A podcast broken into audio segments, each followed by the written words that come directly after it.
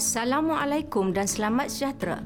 Saya panjatkan kesyukuran kepada Allah kerana diberi peluang untuk bersama-sama pelajar tingkatan 6 yang akan mengikuti sesi pembelajaran bersama-sama cikgu pada hari ini. Saya doakan semoga semua pelajar tingkatan 6 sentiasa sehat dan sentiasa bersemangat untuk mengikuti pembelajaran hari ini. Saya Cikgu Zurita binti Osman dari Pusat Tingkatan 6 SMK Sungai Ara akan berkongsi ilmu dengan pelajar untuk menyampaikan topik tentang kata tugas. Untuk pengetahuan semua pelajar, dalam bidang morfologi, kata tugas ini berada dalam kelompok golongan kata atau disebut juga jenis kata atau kelas kata atau kategori kata. Dalam bahasa Melayu, perkataan digolongkan kepada empat golongan iaitu kata nama, kata kerja, kata adjektif dan kata tugas. Hari ini, cikgu harap semua pelajar dapat mencapah minda untuk belajar dalam satu aspek golongan kata iaitu kata tugas. Pelajar sekalian, mari kita sama-sama menghayati objektif pembelajaran kita pada hari ini. Cikgu harap pelajar dapat mencapai tiga objektif utama iaitu pertama, pelajar dapat mengenal pasti konsep kata tugas dan mengkategorikan kata tugas mengikut golongan. Kedua, pelajar dapat menjelaskan jenis kata tugas dan fungsinya. Ketiga, pelajar dapat menggunakan pelbagai kata tugas dengan betul dalam ayat mengikut konteks. Sila rujuk paparan gambar pada skrin. Cuba fahamkan perkataan yang digunakan dalam gambar ini. Cikgu yakin semua pelajar memang guna perkataan-perkataan tersebut dalam perbualan harian. Perkataan-perkataan yang tertera pada skrin ini seperti masih, di, ke dan sini perlu perkataan-perkataan lain untuk membentuk ayat yang lengkap dan bermakna. Oleh itu, kata tugas perlu hadir bersama dengan kata lain untuk mendukung fungsi tertentu. Jika saya soal, dia ke mana? Apakah jawapan pelajar? Ya, pasti antara jawapannya begini. Dia ke kantin, dia ke perpustakaan. Ayat ini lengkap dan semua pelajar faham. Baiklah, fokus utama pelajaran cikgu pada hari ini ialah kata tugas. Jom kita sama-sama berkenalan dengan isi kandungan kata tugas tersebut. Sila pastikan alat tulis seperti pen dan buku nota sudah ada bersama-sama pelajar untuk mencatat nota semasa cikgu beri penerangan. Sebagai permulaan pelajaran kita hari ini, cikgu akan menguraikan konsep kata tugas, fungsi dan kelompok kata tugas. Baiklah pelajar sekalian, kata tugas ialah kata yang secara tersendiri tidak mempunyai makna yang lengkap atau tidak boleh berdiri sendiri. Contoh, ke, dan, sini, telah, apa. Kata tugas perlu hadir bersama dengan kata lain untuk membentuk ayat yang bermakna. Fungsi kata tugas adalah satu, untuk mendukung fungsi tertentu secara gramatis dalam ayat Kedua, mempunyai fungsi tata bahasa seperti sebagai pembilang, pembantu, penghubung, penerang, penguat, pemeri, penegas, penafi, pembenar dan kelompok lain. Contoh penggunaannya dalam ayat, banyak kucing masih berkeliaran di taman.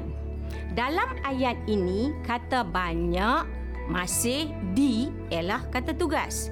Banyak berfungsi sebagai kata bilangan bagi kucing. Masih berfungsi sebagai kata bantu untuk kata kerja berkeliaran. Di berfungsi sebagai kata sendi nama yang mendahului kata nama taman. Kata tugas terbahagi kepada empat kelompok iaitu yang pertama, kata penyambung ayat. Yang kedua, kata praklausa. Yang ketiga, kata prafrasa dan kata pasca frasa. Yang keempat, kata pasca kata. Untuk perhatian pelajar, setiap kelompok kata tugas ini mempunyai jenis-jenisnya. Jenis kata penyambung ayat ialah kata hubung. Kata praklausa pula mempunyai lima jenis iaitu kata seru, kata tanya, kata perintah, kata pembenar dan kata pangkal ayat. Kata prafrasa dan kata pasca frasa pula mempunyai sembilan jenis iaitu kata bantu, kata penguat, kata penegas, kata nafi, kata pemeri, kata sendi nama, kata arah, kata bilangan dan kata adverba. Seterusnya, kelompok kata pasca kata pula mempunyai dua jenis iaitu kata penekan dan kata pembenda. Seterusnya, cikgu akan menghuraikan jenis-jenis kata tugas mengikut kelompok Baiklah, cikgu akan menjelaskan kata tugas yang pertama iaitu kata penyambung ayat. Fungsi kata penyambung ayat adalah untuk menggabungkan perkataan dengan perkataan, frasa dengan frasa dan klausa dengan klausa. Kata penyambung ayat juga berfungsi sebagai kata hubung yang menghubungkan dua binaan ayat. Jenis kata tugas yang berfungsi sebagai kata penyambung ayat ialah kata hubung. Kata hubung pula terbahagi kepada dua jenis iaitu kata hubung gabungan dan kata hubung pancangan. Kata hubung pancangan pula terbahagi kepada tiga iaitu kata hubung pancangan relatif, kata hubung pancangan komplement dan kata hubung pancangan keterangan kita beralih pula kepada jenis kata tugas yang kedua iaitu kata praklausa. Konsep kata praklausa ialah kata yang digunakan pada awal klausa atau ayat. Fungsi kata praklausa adalah untuk menimbulkan seruan, pertanyaan, perintah, pengiyaan atau penerang kepada klausa atau ayat. Kata praklausa terbahagi kepada lima jenis iaitu kata seru, kata tanya, kata perintah, kata pembenar dan kata pangkal ayat. Kata seru berfungsi untuk menarik perhatian, kagum atau hairan, sakit, sedih, sesal atau kecewa, kelegaan, benci atau marah, harapan, terkejut dan tanya. Contoh, amboi, cis, nah, oh, wahai. Contoh ayat, wah, cantiknya baju awak.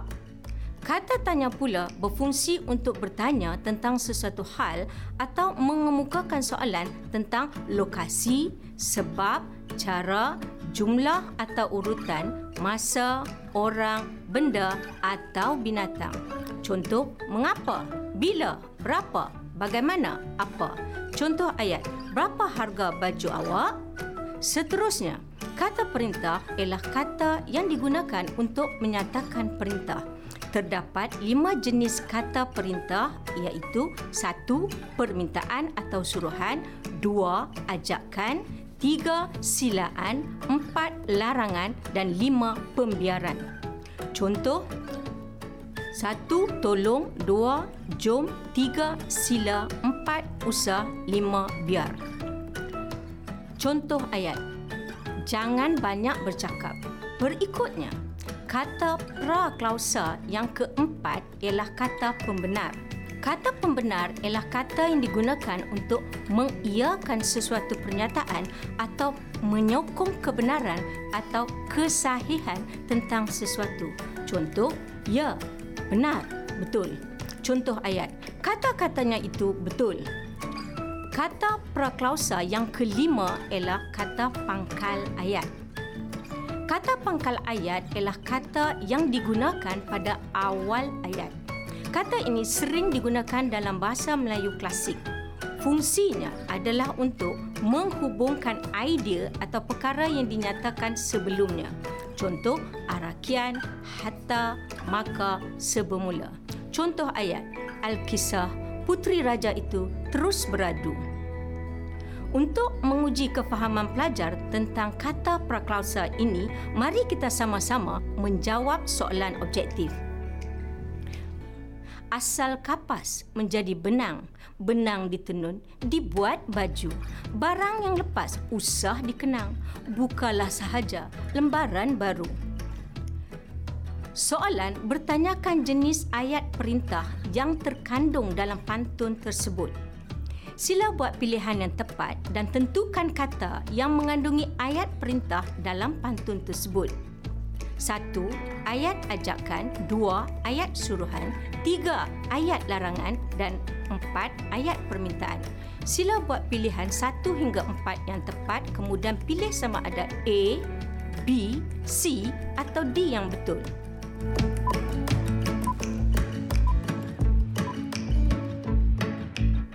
Sekarang, sila semak jawapan pilihan yang dibuat. Jenis ayat perintah yang terkandung dalam pantun ialah pilihan dua ayat suruhan dan tiga ayat larangan. Jawapannya C iaitu dua dan tiga. Dalam pantun tersebut, ayat suruhan ditandai oleh kata bukalah dan ayat larangan ditandai oleh kata usah. Cikgu harap pelajar jelas dengan penerangan yang diberi. Sekarang kita beralih pula kepada kelompok kata tugas yang ketiga iaitu kata prafrasa dan kata pasca frasa. Fungsi kata prafrasa dan pasca frasa adalah sebagai kata yang digunakan sebelum atau selepas frasa. Terdapat sembilan jenis kata ini iaitu A. Kata bantu B. Kata penguat C. Kata penegas D. Kata nafi E. Kata pemberi F. Kata sendi nama G. Kata arah H. Kata bilangan dan I. Kata adverb.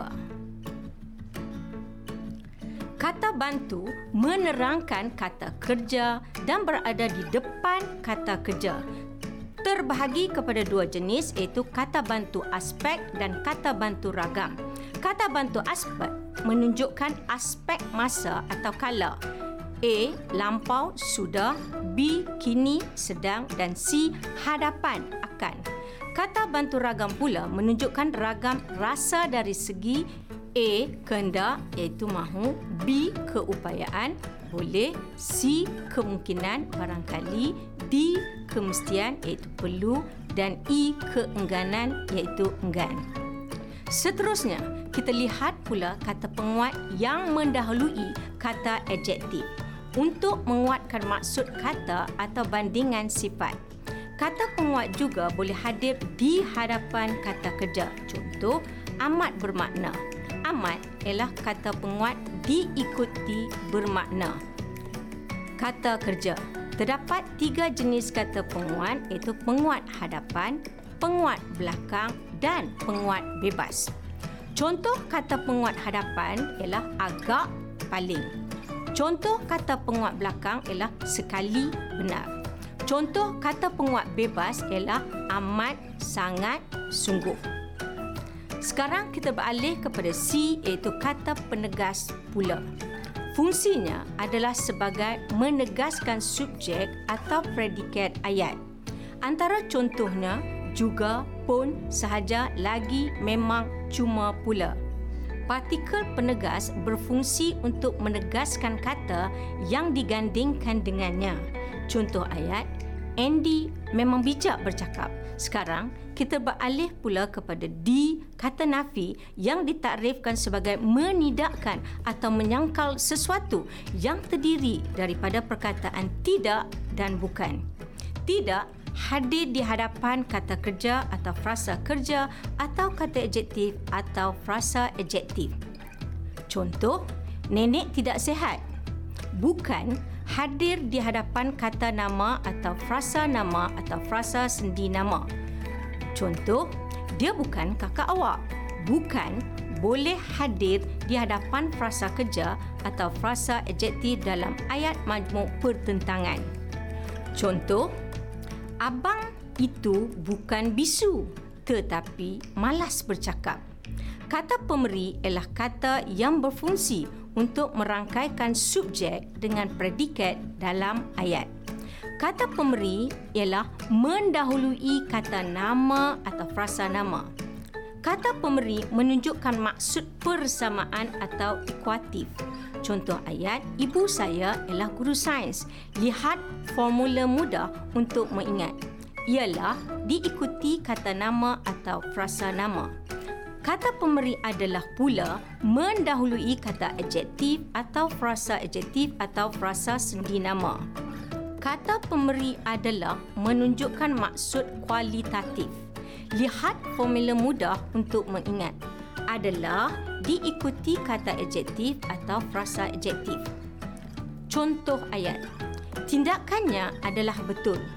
Contoh formula lain adalah diikuti frasa sendi nama. Contoh ayat, tempat tinggalnya adalah di Ipoh. Kata merupakan boleh menggantikan kata pemberi ialah. Contoh ayat, telefon pintar ialah alat komunikasi manusia kini. Seterusnya, kita beralih pula kepada kata sendi nama. Terdapat tiga bentuk iaitu tunggal, dari, kerana, di, pada, untuk, seperti. Gabungan, daripada, kepada, dari hal. Dan terbitan selain terhadap mengenai berkenaan. Contoh ayat. Aiman dilantik sebagai ketua kelas. Pelajar-pelajar, sila ambil perhatian ada kata sendi nama yang berfungsi sebagai kata hubung. Contoh, Aina menonton televisyen hingga pagi. Ini ialah kata sendi nama. Contoh lain, adik menjerit hingga suaranya serak. Ini ialah kata hubung. Baiklah pelajar-pelajar, kita teruskan dengan kata arah. Kata arah mempunyai pelbagai fungsi dalam ayat. Fungsinya adalah untuk menunjukkan ciri arah, hala atau jurusan. Contoh, atas, bawah, bucu, hadapan, hilir, sekitar. Contoh ayat. Amir tinggal di sebelah sekolah. Ini ialah kata arah. Sekarang kita beralih pula kepada kata bilangan. Kata bilangan berfungsi untuk memberikan keterangan tentang jumlah bagi kata nama atau frasa nama. Contoh, berjuta-juta ke seratus. Contoh ayat. Beribu-ribu orang berkunjung ke pesta buku. Pelajar sekalian, kata pra frasa dan kata pasca frasa yang terakhir ialah kata adverba. Kata adverba ialah kata yang menerangkan kata kerja, kata adjektif atau frasa sendi nama. Terdapat empat jenis kata adverba iaitu yang pertama, kata adverba jati. Contoh, tadi, kelak, dahulu, esok, kadangkala. Contoh ayat, adik bermain bola tadi. Yang kedua, kata adverba yang asalnya kata adjektif. Contoh, tidur lambat, berjalan lancar. Contoh ayat. Majlis itu berjalan lancar. Yang ketiga, kata adverba yang asalnya kata kerja. Contoh, duduk bersila, hidup bersendirian. Contoh ayat. Warna kereta itu merah menyala. Yang keempat, kata adverba bentuk gandaan. Contoh, bertindak senyap-senyap hilang tiba-tiba, berlari selaju-lajunya. Contoh ayat. Adik menangis teresak-esak. Syukur kita telah pelajari kelompok kata tugas yang ketiga iaitu kata prafrasa dan pasca frasa. Baiklah pelajar, sekarang kita lihat kelompok kata tugas yang terakhir iaitu kata pasca kata. Kata pasca kata ialah satu unsur kata yang tidak dapat berdiri sendiri dan dua hadir selepas sesuatu perkataan. Terbahagi kepada dua jenis iaitu kata penekan dan kata pembenda. Contoh kata penekan sepatutnya, sesungguhnya. Contoh ayat agaknya perompak itulah yang dicari oleh pihak polis selama ini. Kata pembenda pula ialah sesuatu perkataan yang bukan daripada kata nama menjadi kata nama. Contoh, cantiknya, lajunya. Contoh ayat, tibanya Ramadan disambut dengan kesyukuran. Cikgu harap semua pelajar sudah faham tentang kata pasca kata. Baiklah pelajar sekalian, cikgu harap semua pelajar telah memahami konsep kata tugas, kelompok kata tugas, jenis kata tugas, fungsi kata tugas dan cara penggunaan kata tugas dalam ayat. Semoga terus cemerlang untuk menuntut ilmu yang bermanfaat. Salam sejahtera dan semoga berjumpa lagi. Sekian, terima kasih. thank you